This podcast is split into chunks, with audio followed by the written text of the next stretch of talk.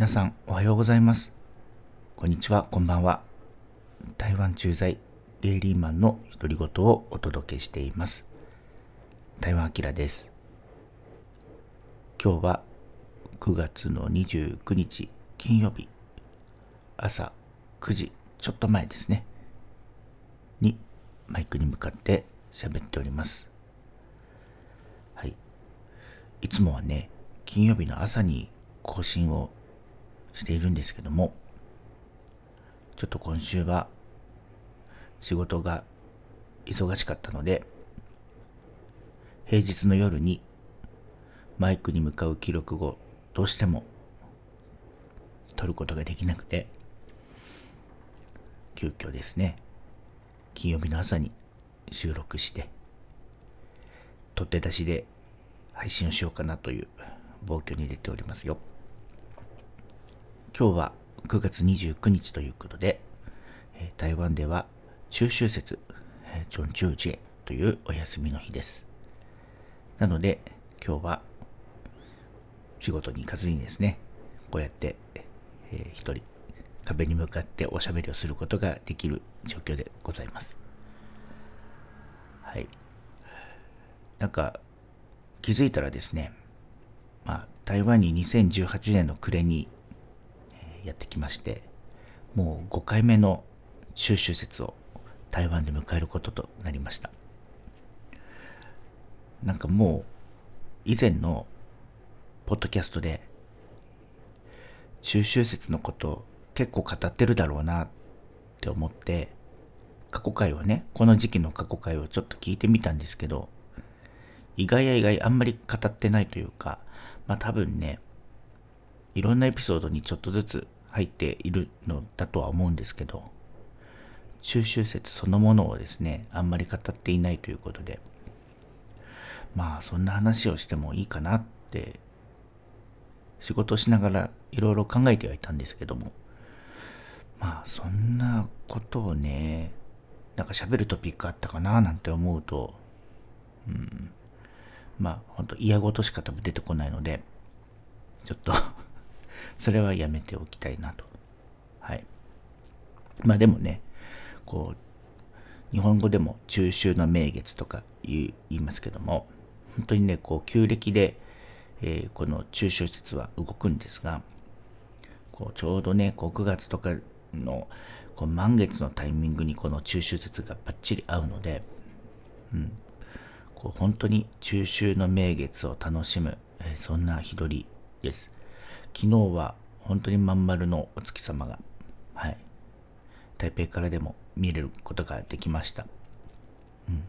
すごい綺麗ですよね。はい。多分、この満月は、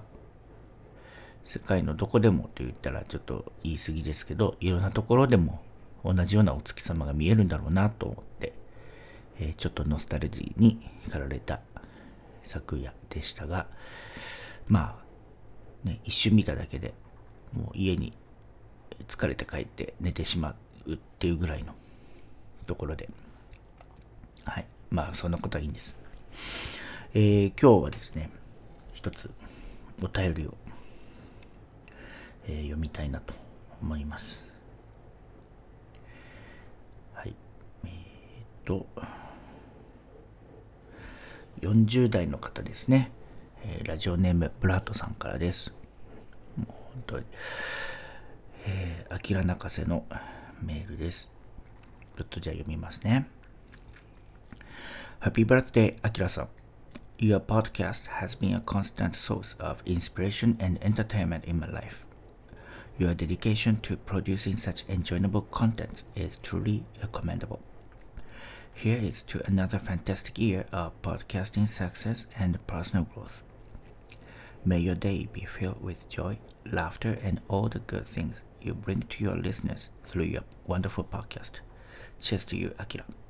Lots of love from Brighton in UK. キスキスキスということで、えー、ブラッドさん、ありがとうございます。あなんで、日本語書いてよ。 日本語で、まあいいや。えっ、ー、と、大体ね、あの、ちょっと要約しますと、えー、あきらさん、お誕生日おめでとうございます。えー、アキラさんのポッドキャストは、ブラッドさんのね、人生におけるインスピレーションと、まあ、エンターテインメントの、まあ、絶え間ない源になっておりますと。えー、こんな楽しいコンテンツを制作するあなたの、まあ、献身ぶりは本当に賞賛に値します。まあ、ポッドキャストをね、配信する、まあそういう成功と、えー、個人的な成長がまた素晴らしい年が始まりますね。えー、まあ、喜び、笑い、そして素晴らしいポッドキャストを通じて、リスナーにもたらす全ての良いもので満たされますように、乾杯、あきらさんということで、イギリスのブライトンからたくさんの愛を込めて、っていうような感じですけども、はい、ありがとうございます。ということで、えー、ちょうどね、はい、今週私は46回目の誕生日を迎えることになりました。おめでとうございます、私。はい、とは言ってもね、こう年を重ねるごとにですね、自分で自分の誕生日をお祝いするってことはだんだん、うん、なんか重要視しないというか、うん、そんなにここに、こう、焦点を置いていないというか、もちろんですね、こう、お言葉をいただいたりとか、それからこうねいろいろな何て言うのかな。まあ贈り物いただいたりとか、うん、そういうのも含めて本当に嬉しいんですけど。それ一方でねなんかそんなにここにスポットライトを当てなくてもいいよっていうか、うん、もう本当に最低限のなんか最低限って言ったらあれですけど本当にもうお気持ちだけでありがたいですっていうようななんか照れというか恥ずかしさというかそういうのもこうずっと持ち合わせてるわけでして。なのでこう大々的にねお祝いしようみたいな感じでは今年もなかったです。去年もなかったです。でまあとはいえねこう、まあ、自分の誕生日は毎回毎年1回来るわけですから、まあ、何を考えるかっていうとまあ大体昨年1年どうだったかなとか今年の次の1年はどういうふうにしていこうかなみたいな抱負とかをね考えるわけですよね。でまあそういう時にねこうポッドキャストってまあ日記じゃないんですけどまあたまに自分の個人的な所感とか、うん、自分の行動とかをこうまあ聞いてみたりできるわけでそういう意味でね役立ってたりはするんですけどまああんまり去年の今頃も2年前の今頃もそんなに自分変わってねえなっていうのが正直なとこで同じことで悩んだり同じことでこう挫折しそうになってたりとかそんな感じでして、うん、まあねこう昨年から今日に至るまでっていうのは例えば昨年ちょうど誕生日の直前に台湾人の元彼と別れてそれからずっとシングルでいるんですけどまあその最初ね別れてすぐの時ってまあ自分の仕事のこともすごく悩んでたのでとにかくそのプライベートなことはちょっと二の次で自分の仕事のこと自分の将来のことここに自分はフォーカスしてうんなんか行きたいなって思ってたんです。けど、この1年結果的にその仕事のこととか自分の将来のことが全く決まっていなくて、未だに、はい、えー、何にも進捗がない状況で、うん、まあ、つきましては、またもうしばらく台湾にいるんじゃないかなというようなところなんですけども、そう。だからそのすごく焦ってたりとか闇雲にすごく頑張るっていうような時期をある程度通り越してから今そんなに焦っていないですよね。うん、焦ってもしょうがない。まあもちろんね周りの人が違う道を歩んだりとかせあの環境が変わっていく様を見ているので対してそれに対して自分はあ何も変わってないなとか何も動いてないなっていうことで焦ることって往々にしてあるんですけどでもそのなんか常に変わっていくことをなんか今は自分が求めているかっていうとまあそういうわけでも決してないかなって思ったりなので、うん。今回はね、今回はってこの最近は、うん、なんかまあ、うん、2割ぐらい諦めと、6割ぐらいは、うん、もう現状維持でとにかく、うん、リアクティブっていうか、そういう自分の仕事、将来に関わることは、来るものをとりあえず、うん、機会が訪れたものを一個一個、まあ、精査して、そのチャレンジするかしないかを決めていこうって思う。で、残りの2割は、まあ、でも心の中のどっかでは、うん、なんか違う選択肢を一応探してみようみたいな気構えも残してあるっていうような感じっていうのかな。うん、そういう、うん、ミックスした感じで、この2ヶ月くらいはいるので、だいぶ落ち着いているとは思いますけども、はい。まあそんな感じでいます。で、一方でね、この1年ぐらいは、本当にね、えー、旅行というか、うん、いろんなとこに出かけようとか、まあ、やっぱりそのコロナが落ち着いて、いろんなとこに行けるようになったっていうのが、まあ一番大きいんですけど、まあその反動で、しょっちゅう日本に帰ったりとか、うん、まあ東南アジア諸国をね、ちょっとずつまた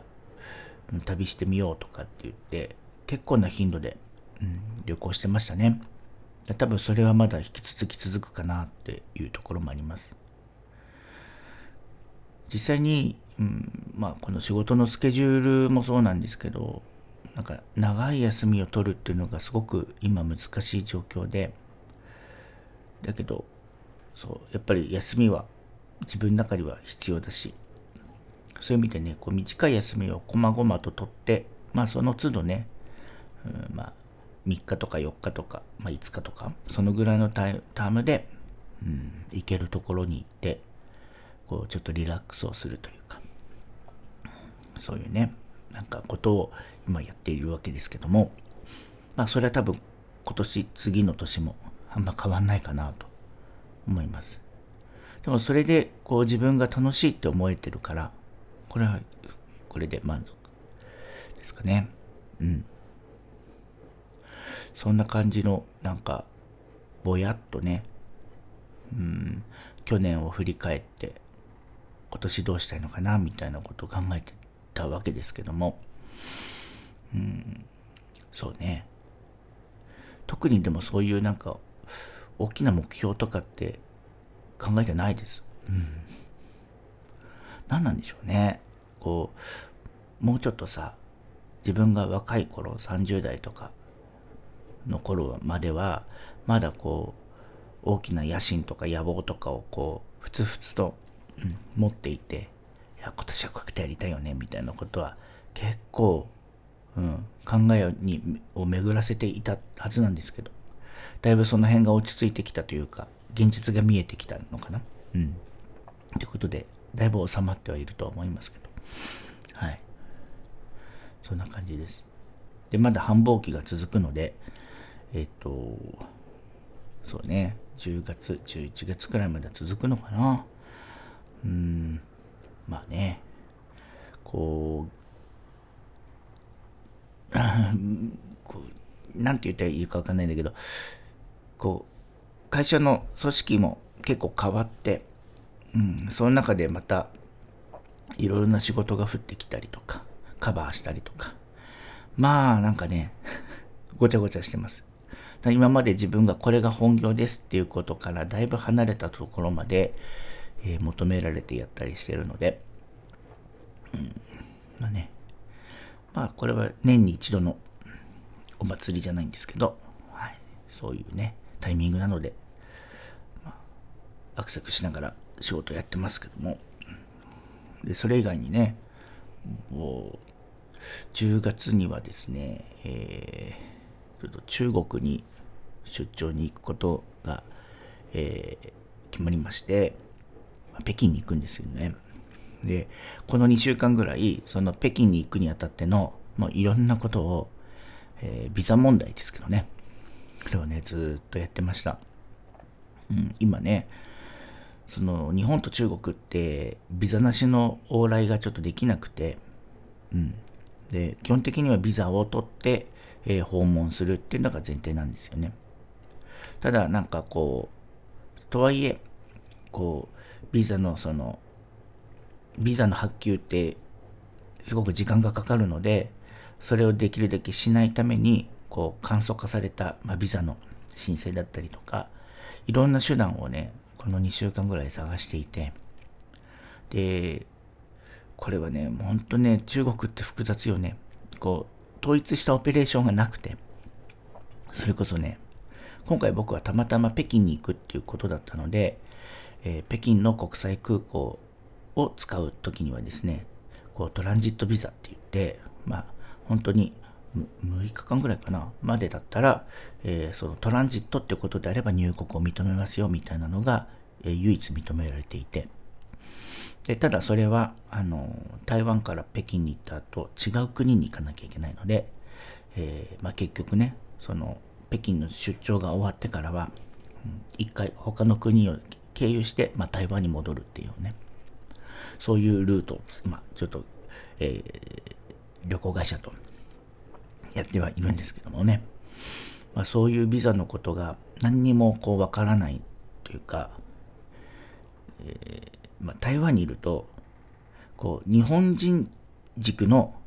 その情報っていうのがやっぱり乏しいというかその旅行の手配旅行会社もですね、あくまで台湾人を主軸に、えー、仕事をやっているので日本人のシチュエーションがどうなってるかとかましてはちょっと政治的にね、えー、難しい、えー、中国のこととかになると、まあ、大使中国の大使館およびそれに準じるえ機関っていうのが台湾には存在していないので、うん、その全部わからないことは日本にある中国大使館に聞いてくださいの一点張りになってしまってでそうするとですね今度はいや台湾のことはよくわかりませんみたいな あくまでも日本中国大使日本にある中国大使館はその日本に在住している人に向けての、まあ、サービスというか、えー、窓口なので、え台湾にあるもの、台湾からのお問い合わせっていうのがね、どんどんどんどん後回しになるんですよね。みたいなことがあって、もうこの2週間ぐらいずっとなんで返事がないんだろうとか、何にも情報がわからないんですけどっていうこう工作したまま、えー、悶々と過ごしたりしてましたので、まあその辺はね、だいぶ落ち着いたのでよかったんですけど、まあ、そんな気苦労もありました。まあ、まあ、いずれにしても、えー、とりあえず、うん、北京には行けそうというか行く予定なので、はい、そういう、えー、出張の準備とかもこれからのかな。とか、はい、まあいろいろ、えー、あります。それから10月の最後はですね、えー、台北でゲイパレードがありますね。ゲイプライドか。はい、で、あの日本からも友達が、えー、来ますし、はい。他からもね、えー、来るっていう風な連絡もらったりとかしてて、まあ、結構一度で、えー、ワイワイと遊べるいい機会なのかなと思っています。今、その、まあ、台湾にいる友達とね、そ、そちら側でも、こう、諸外国から友達が来るっていう、まあ、予定をもらっていて、じゃあもう一緒に、これは、えー、合同で食事会やろうぜみたいなことをして今それのオーガナイズしたりとか。はい。でだからとにかく今年の台北プライドはうんちょっとちゃんとした情報は僕持ってないですけど肌感覚で言うと相当多くの人がここ台北に集まるんじゃないかなっていうふうに思っています。うん、で実際に、うんまあ、ホテルとかも割と埋まってるって聞きますし、うん、そのなんかね、そのプライドの時期に合わせて、こう、大きなね、クラブイベントとかも、えー、行われる予定なんですけども、こう、高いチケットから、こう、もうすでにソールドアウトみたいなことを聞いてますし、うん、だいぶ盛り上がるんじゃないかなと思います。はい、だから自分も、うん、そこは、えっと、できればね、こう友達と一緒にちょっとだけでも参加してみたいなとは思ってるので、そう、僕今まで5年いるのに、まともにプライドに参加したことがなかったので、今年こそは